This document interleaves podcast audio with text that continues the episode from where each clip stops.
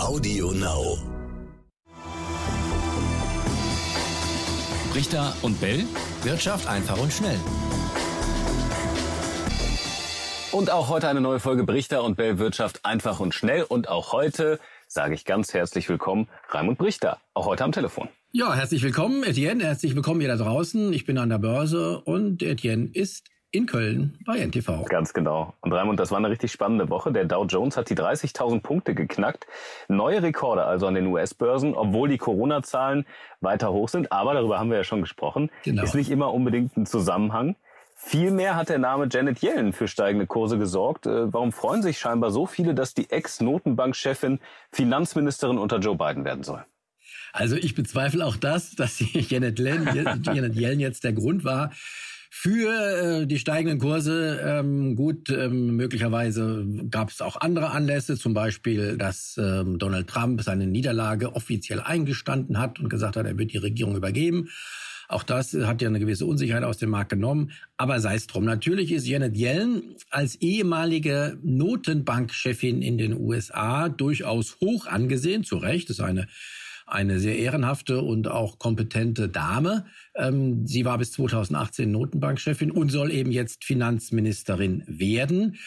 Ähm, ich muss allerdings sagen, ich habe auch, aber das ist jetzt äh, nur, weil ich äh, in Sachen Geldpolitik auch so ein Experte bin, habe auch eine gewisse Vorbehalte gegen sie.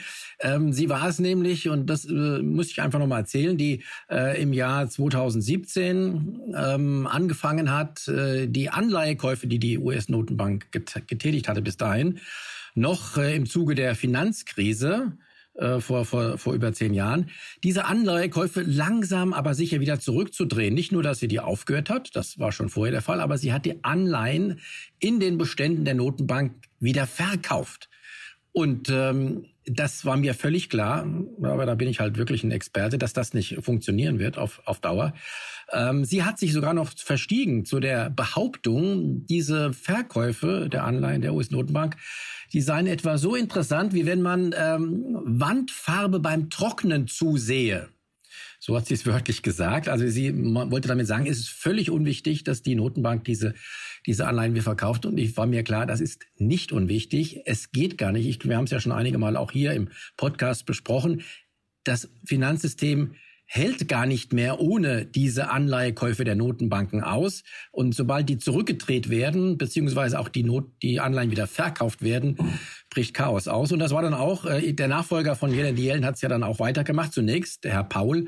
Und dann war es dann Ende 2018 so, dass die Finanzmärkte äh, zusammengebrochen sind und er dann zunächst äh, das gestoppt hat und dann auch eine Kehrtwende eingeleitet hat und die äh, Notenbank kauft seitdem wieder Anleihen. Übrigens lange, lange vor Corona. Das hat nichts mit Corona zu tun. Es ist nötig und jetzt durch die Corona-Krise noch mehr. Wir werden da in den nächsten Jahren, möglicherweise auch Jahrzehnten, noch viel mehr an Anleihekäufen der Notenbanken sehen. Ja, spannende Personalie. Da wird man bestimmt noch äh, drüber sprechen, über Janet Yellen, was sie dann auch für einen Einfluss hat auf äh, die Regierung, das Handeln dort in den USA. Donald Trump hast du gerade schon angesprochen. Er hatte jetzt auch öffentlich äh, das erste Mal eingeräumt, dass er das Weiße Haus unter bestimmten Umständen räumen will. Inwieweit schaut man da noch an den Börsen auf diese Wahl in den USA? Nein, er hat ja quasi die Niederlage jetzt äh, krummelnd anerkannt, auch wenn er äh, immer noch bezweifelt, dass er äh, der, der Unterlegene ist und das nur auf Betrug zurückführt das nimmt man nicht mehr ernst. Das ist, kann er jetzt machen und er wird auch noch ein bisschen krummeln und wird dann widerwillig äh, widerstreben, das Weiße Haus verlassen, äh, aber er wird's tun und von daher kann man es äh, vielleicht auch unter, was weiß ich, Folklore abhaken oder Schauspielerei. Ähm, wir müssen natürlich mit Donald Trump noch weiter rechnen. Er wird vielleicht eine Fernsehshow machen, was auch immer. Er wird möglicherweise sich erneut um die Präsidentschaftskandidatur in vier Jahren bewerben oder äh, seine Tochter, das wissen wir noch nicht. Also der Name Trump wird uns sicherlich noch begleiten. Aber jetzt ist es erstmal abgehakt, das Kapitel. Ja, der Black Friday, der ist auch so ein bisschen abgehakt. Der war nämlich am Freitag. Äh, wegen Corona haben diesmal äh, ganz, ganz viele, wobei es gibt ja auch noch Cyber Monday, darf man ja auch nicht vergessen. Kommt man schon genau, fast durcheinander bei den ganzen Rabattschlachten. Ja, eben. Ist das ist ja auch noch. Ja. Also Cyber Monday, Black Friday und alle kaufen online ein, weil sie nicht mehr in die Geschäfte wollten wegen Corona. Ähm, was hat das für einen für einen Impact, sage ich mal, auf die Einzelhändler auf lange Sicht? Die leiden ja sowieso schon unter dem boomenden Onlinehandel.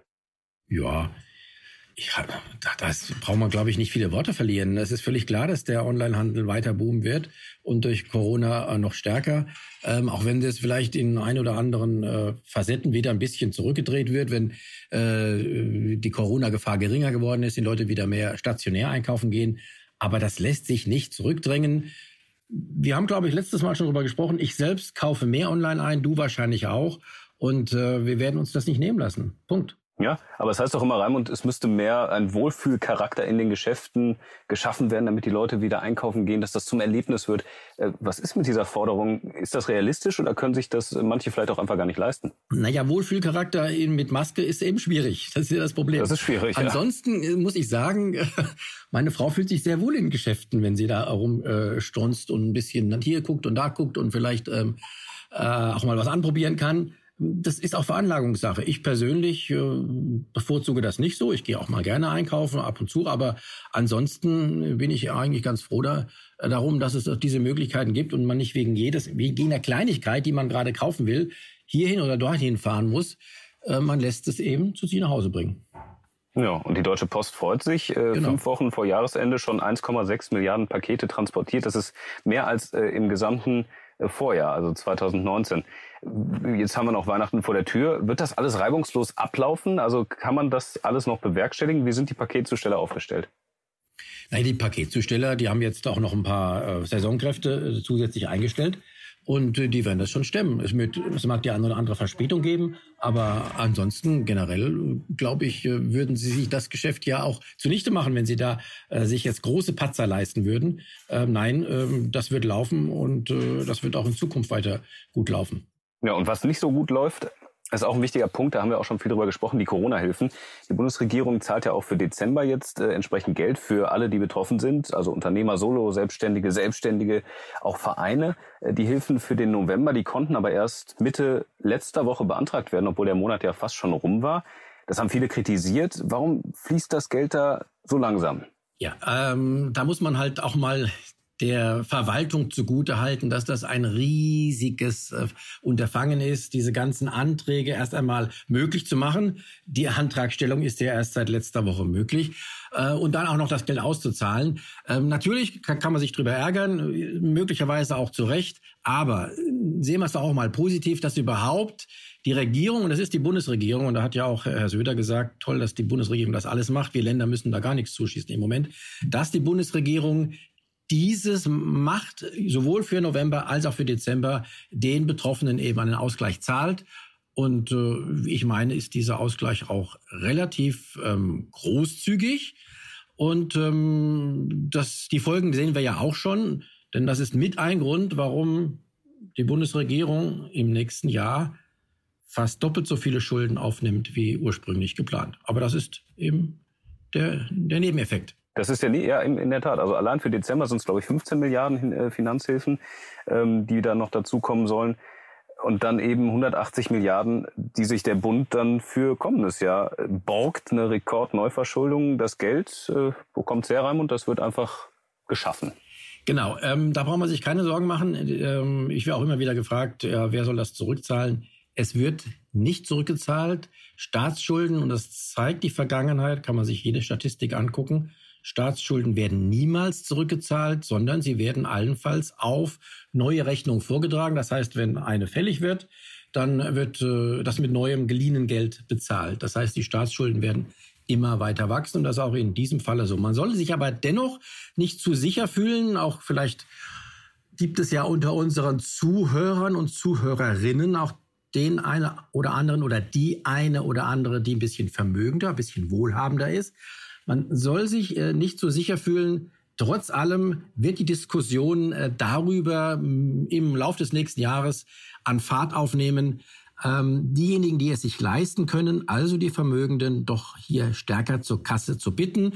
Ähm, gerade letzte Woche hat erst der, der Bremer Bürgermeister äh, das Wort ähm, Ausgleichsabgabe in den Mund genommen. Wir kennen das ja aus früheren Zeiten, so eine Abgabe, äh, die wird in verschiedenen Formen, ist die möglich, höhere Steuern, Abgaben auf, ähm, auf Immobilien oder was auch immer. So etwas wird auf lange Sicht durchaus kommen und darauf müssen sich ähm, diejenigen einstellen, die meinen, nein, es wird äh, so weitergehen. Trotzdem die hohe Verschuldung da ist, diejenigen, die vermögend sind, die müssen demnächst mehr aus ihrer eigenen Tasche dazu beisteuern. Da bin ich sehr sicher. Ja, mal gucken, wann, wann das Thema kommt. Wir haben ja auch noch Wahl kommendes Jahr. Also das äh, könnte auch so ein spannendes Thema werden, wo sich dann die Parteien gegenseitig mit. Äh, da bin ich überzeugt von und da haben sich die Linken ja auch schon positioniert, die SPD. Ich habe ja gerade den Bremer Bürgermeister genannt, die will da auch sicherlich, man nennt es auch, haben sie auch teilweise mal Corona-Soli genannt. Es ist natürlich auch nur eine andere Umschreibung dafür. Ähm, äh, wobei, auch das muss man sagen, die 190 äh, oder 180 Milliarden, die du gerade genannt hast, Neuverschuldung, das ist nicht nur wegen der Corona-Krise. Man kann auch äh, äh nicht nur unterstellen, sondern ist tatsächlich so, dass auch die ein oder andere andere Milliardenausgabe jetzt im Zuge dieser Corona-Krise in den Haushalt reingenommen wird und in die Verschuldung. Man hat ja eine gute Begründung dafür. Auch das ist Fakt.